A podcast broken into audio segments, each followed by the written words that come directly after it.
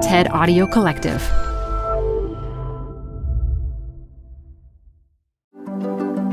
This is the TED Health Podcast. I'm Dr. Shoshana Ungerleider. On today's show, we'll go into an operating room.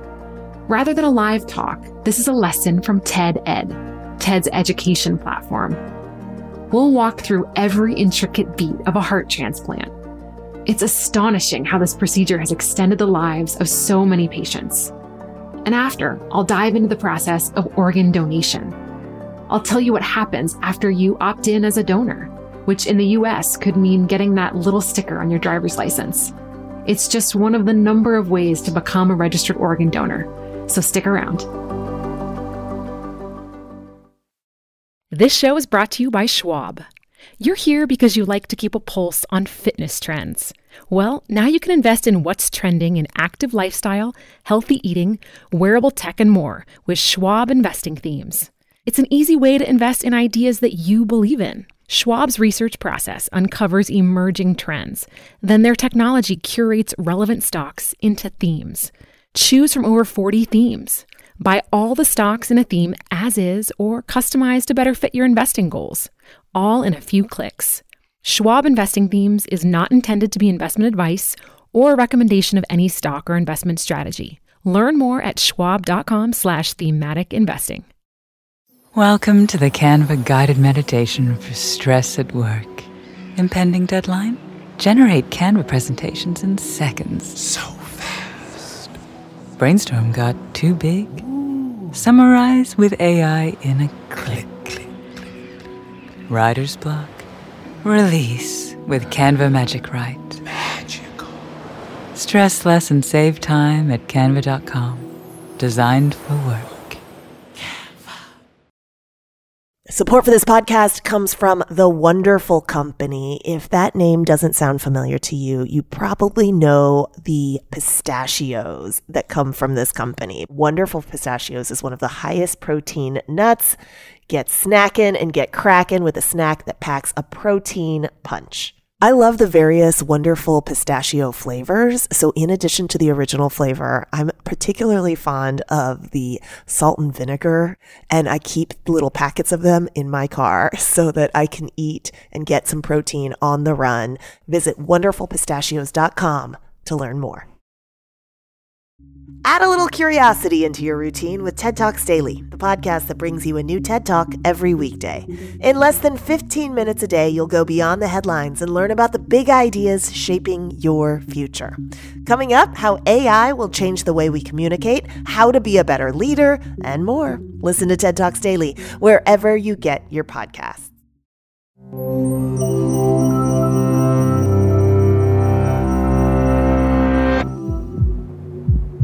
Your heart beats more than 100,000 times a day.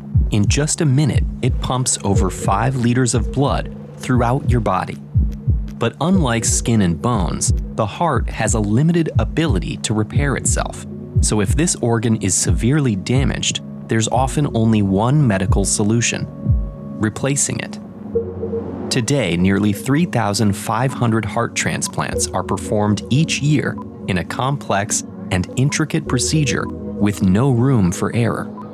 The process begins by testing potential recipients to ensure they're healthy enough for this demanding operation. Doctors are especially concerned with identifying immunocompromising illnesses or any other conditions that could compromise a patient's chance of survival.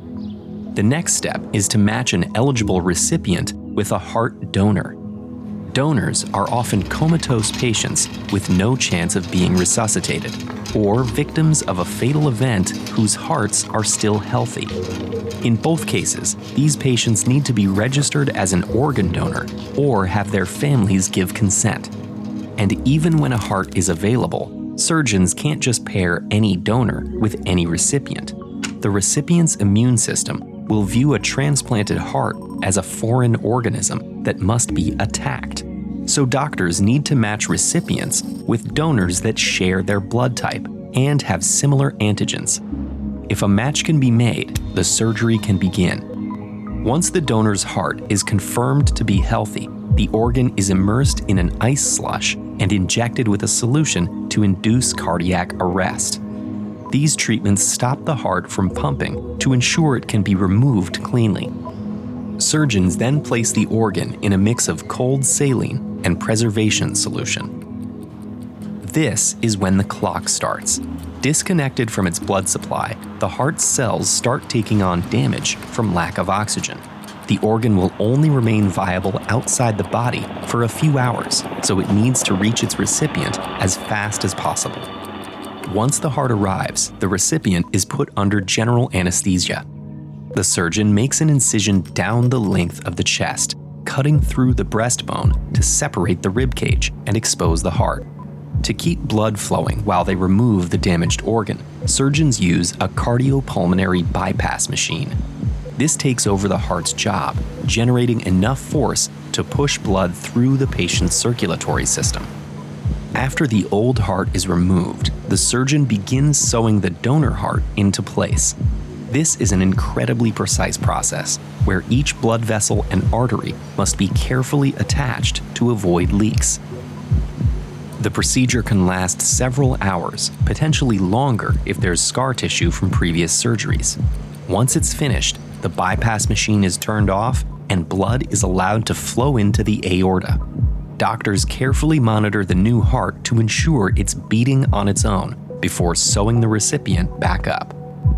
Even after the procedure is complete, there's still work to be done. Surgeons are unable to directly connect the heart to the recipient's nervous system, and it can take years for the body to fully innervate the new organ.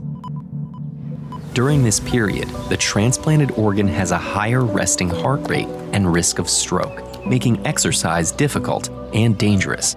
And since it's incredibly rare to find a perfect match between donor and recipient, the immune system will also have some response to the new heart. Immunosuppressive drugs can help manage the risk of rejection, but they also leave patients open to contracting dangerous infections. It requires constant monitoring and testing to balance these two concerns. Despite these challenges, about 70% of heart transplant recipients survive for at least five years after the operation, and just over 20% live another 20 years. So, when this procedure is successful, it's truly life saving. Unfortunately, people in developing countries are often unable to access this surgery, and many viable hearts can't be donated due to legal and regulatory issues. Thousands of people remain on waiting lists, and many are never able to find a suitable donor.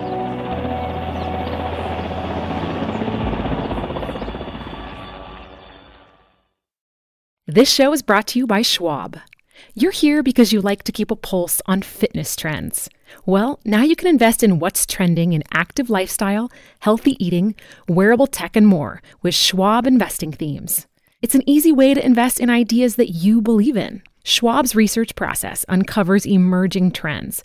Then their technology curates relevant stocks into themes. Choose from over 40 themes. Buy all the stocks in a theme as is or customize to better fit your investing goals, all in a few clicks. Schwab Investing Themes is not intended to be investment advice or a recommendation of any stock or investment strategy. Learn more at schwab.com slash thematic investing. Apple Card is the perfect cashback rewards credit card. You can earn up to 3% daily cash on every purchase every day. That's 3% on your favorite products at Apple, 2% on all other Apple Card with Apple Pay purchases, and 1% on anything you buy with your titanium Apple Card or virtual card number. Visit apple.co slash card calculator to see how much you can earn. Apple Card issued by Goldman Sachs Bank USA, Salt Lake City branch, subject to credit approval. Terms apply. Hey, listeners, it's Dr. Shoshana again. The TED Ed episode did a great job of walking us through an organ transplant. But how do you become an organ donor? In the US, there's multiple ways to become a donor, but perhaps the most common is at the DMV, the Department of Motor Vehicles. When your number is finally called to get your driver's license at the DMV, you get to decide whether or not to become an organ donor. Do you tick yes or no? If you mark yes, what does that actually mean? Well, simply put, it means that if you're unlucky enough to be in a catastrophic accident, you're opting in to donate your organs to people who need them. But it's not quite so straightforward. Let's investigate this process together. After opting in at the DMV, you're entered into your state's donor registry. That's a database first responders use to find organs to save a life. That's the goal, but not always the result. So many details need to align for an organ to be considered a match. First, blood types need to be compatible. In any transplant, the body may view the new organ as an invader. So having compatible blood antigens between the donor and the recipient helps the body accept the new organ. Next, things like height, weight, and other medical factors are considered to help ensure the organ fits. Then there's the issue of urgency. Which patient needs this organ the most? And finally, the physical distance between the donor and the transplant recipient is also important. Once in transport, organs are only viable for a short time, so it's a race against the clock. There are so many factors that doctors and first responders have to keep track of for both parties, and all while the clock is ticking. So how do they do it?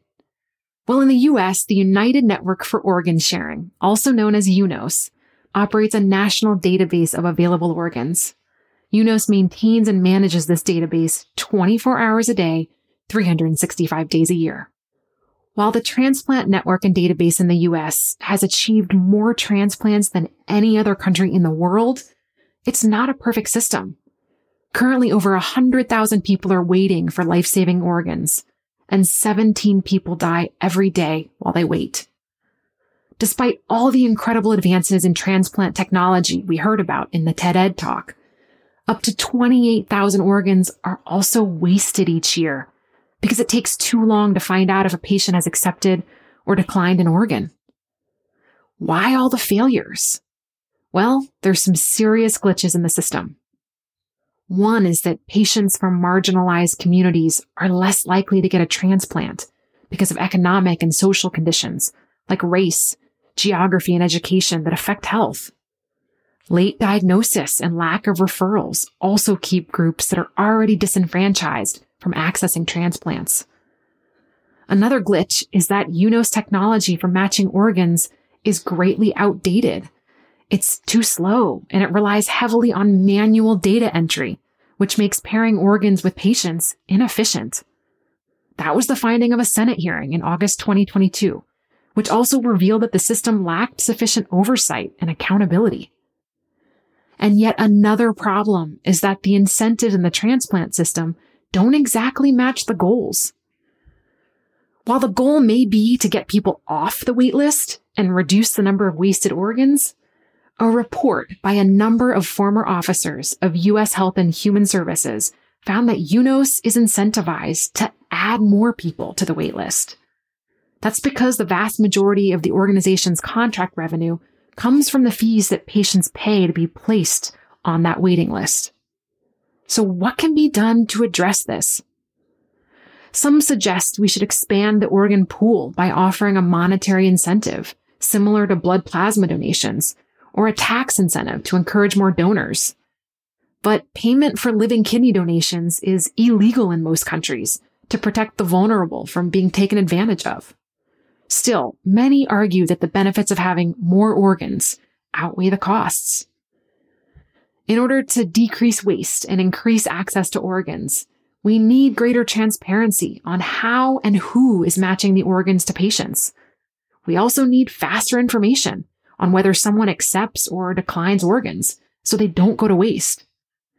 And we need to call for more ethical principles in allocating human organs.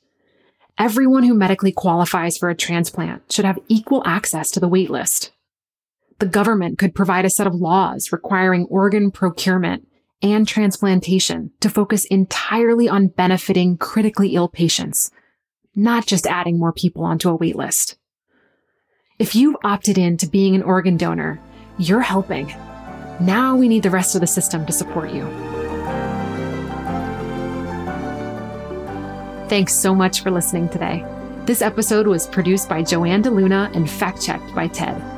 And special thanks to Anna Phelan, Grace Rubenstein, Maria Lagis, Michelle Quint, and Colin Helms. I'm Dr. Shoshana Ungerleider. Stay well, and I'll talk to you next week.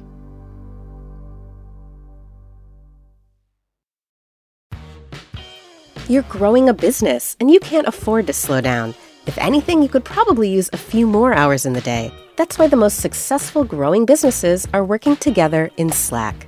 Slack is where work happens, with all your people, data, and information in one AI powered place. Start a call instantly in huddles and ditch cumbersome calendar invites. Or build an automation with Workflow Builder to take routine tasks off your plate, no coding required. Grow your business in Slack. Visit slack.com to get started.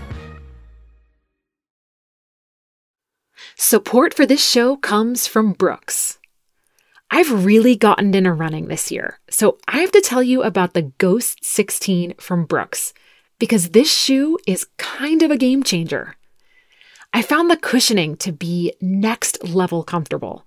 It's incredibly soft, yet surprisingly lightweight. It's literally comfortable every time my foot hits the pavement.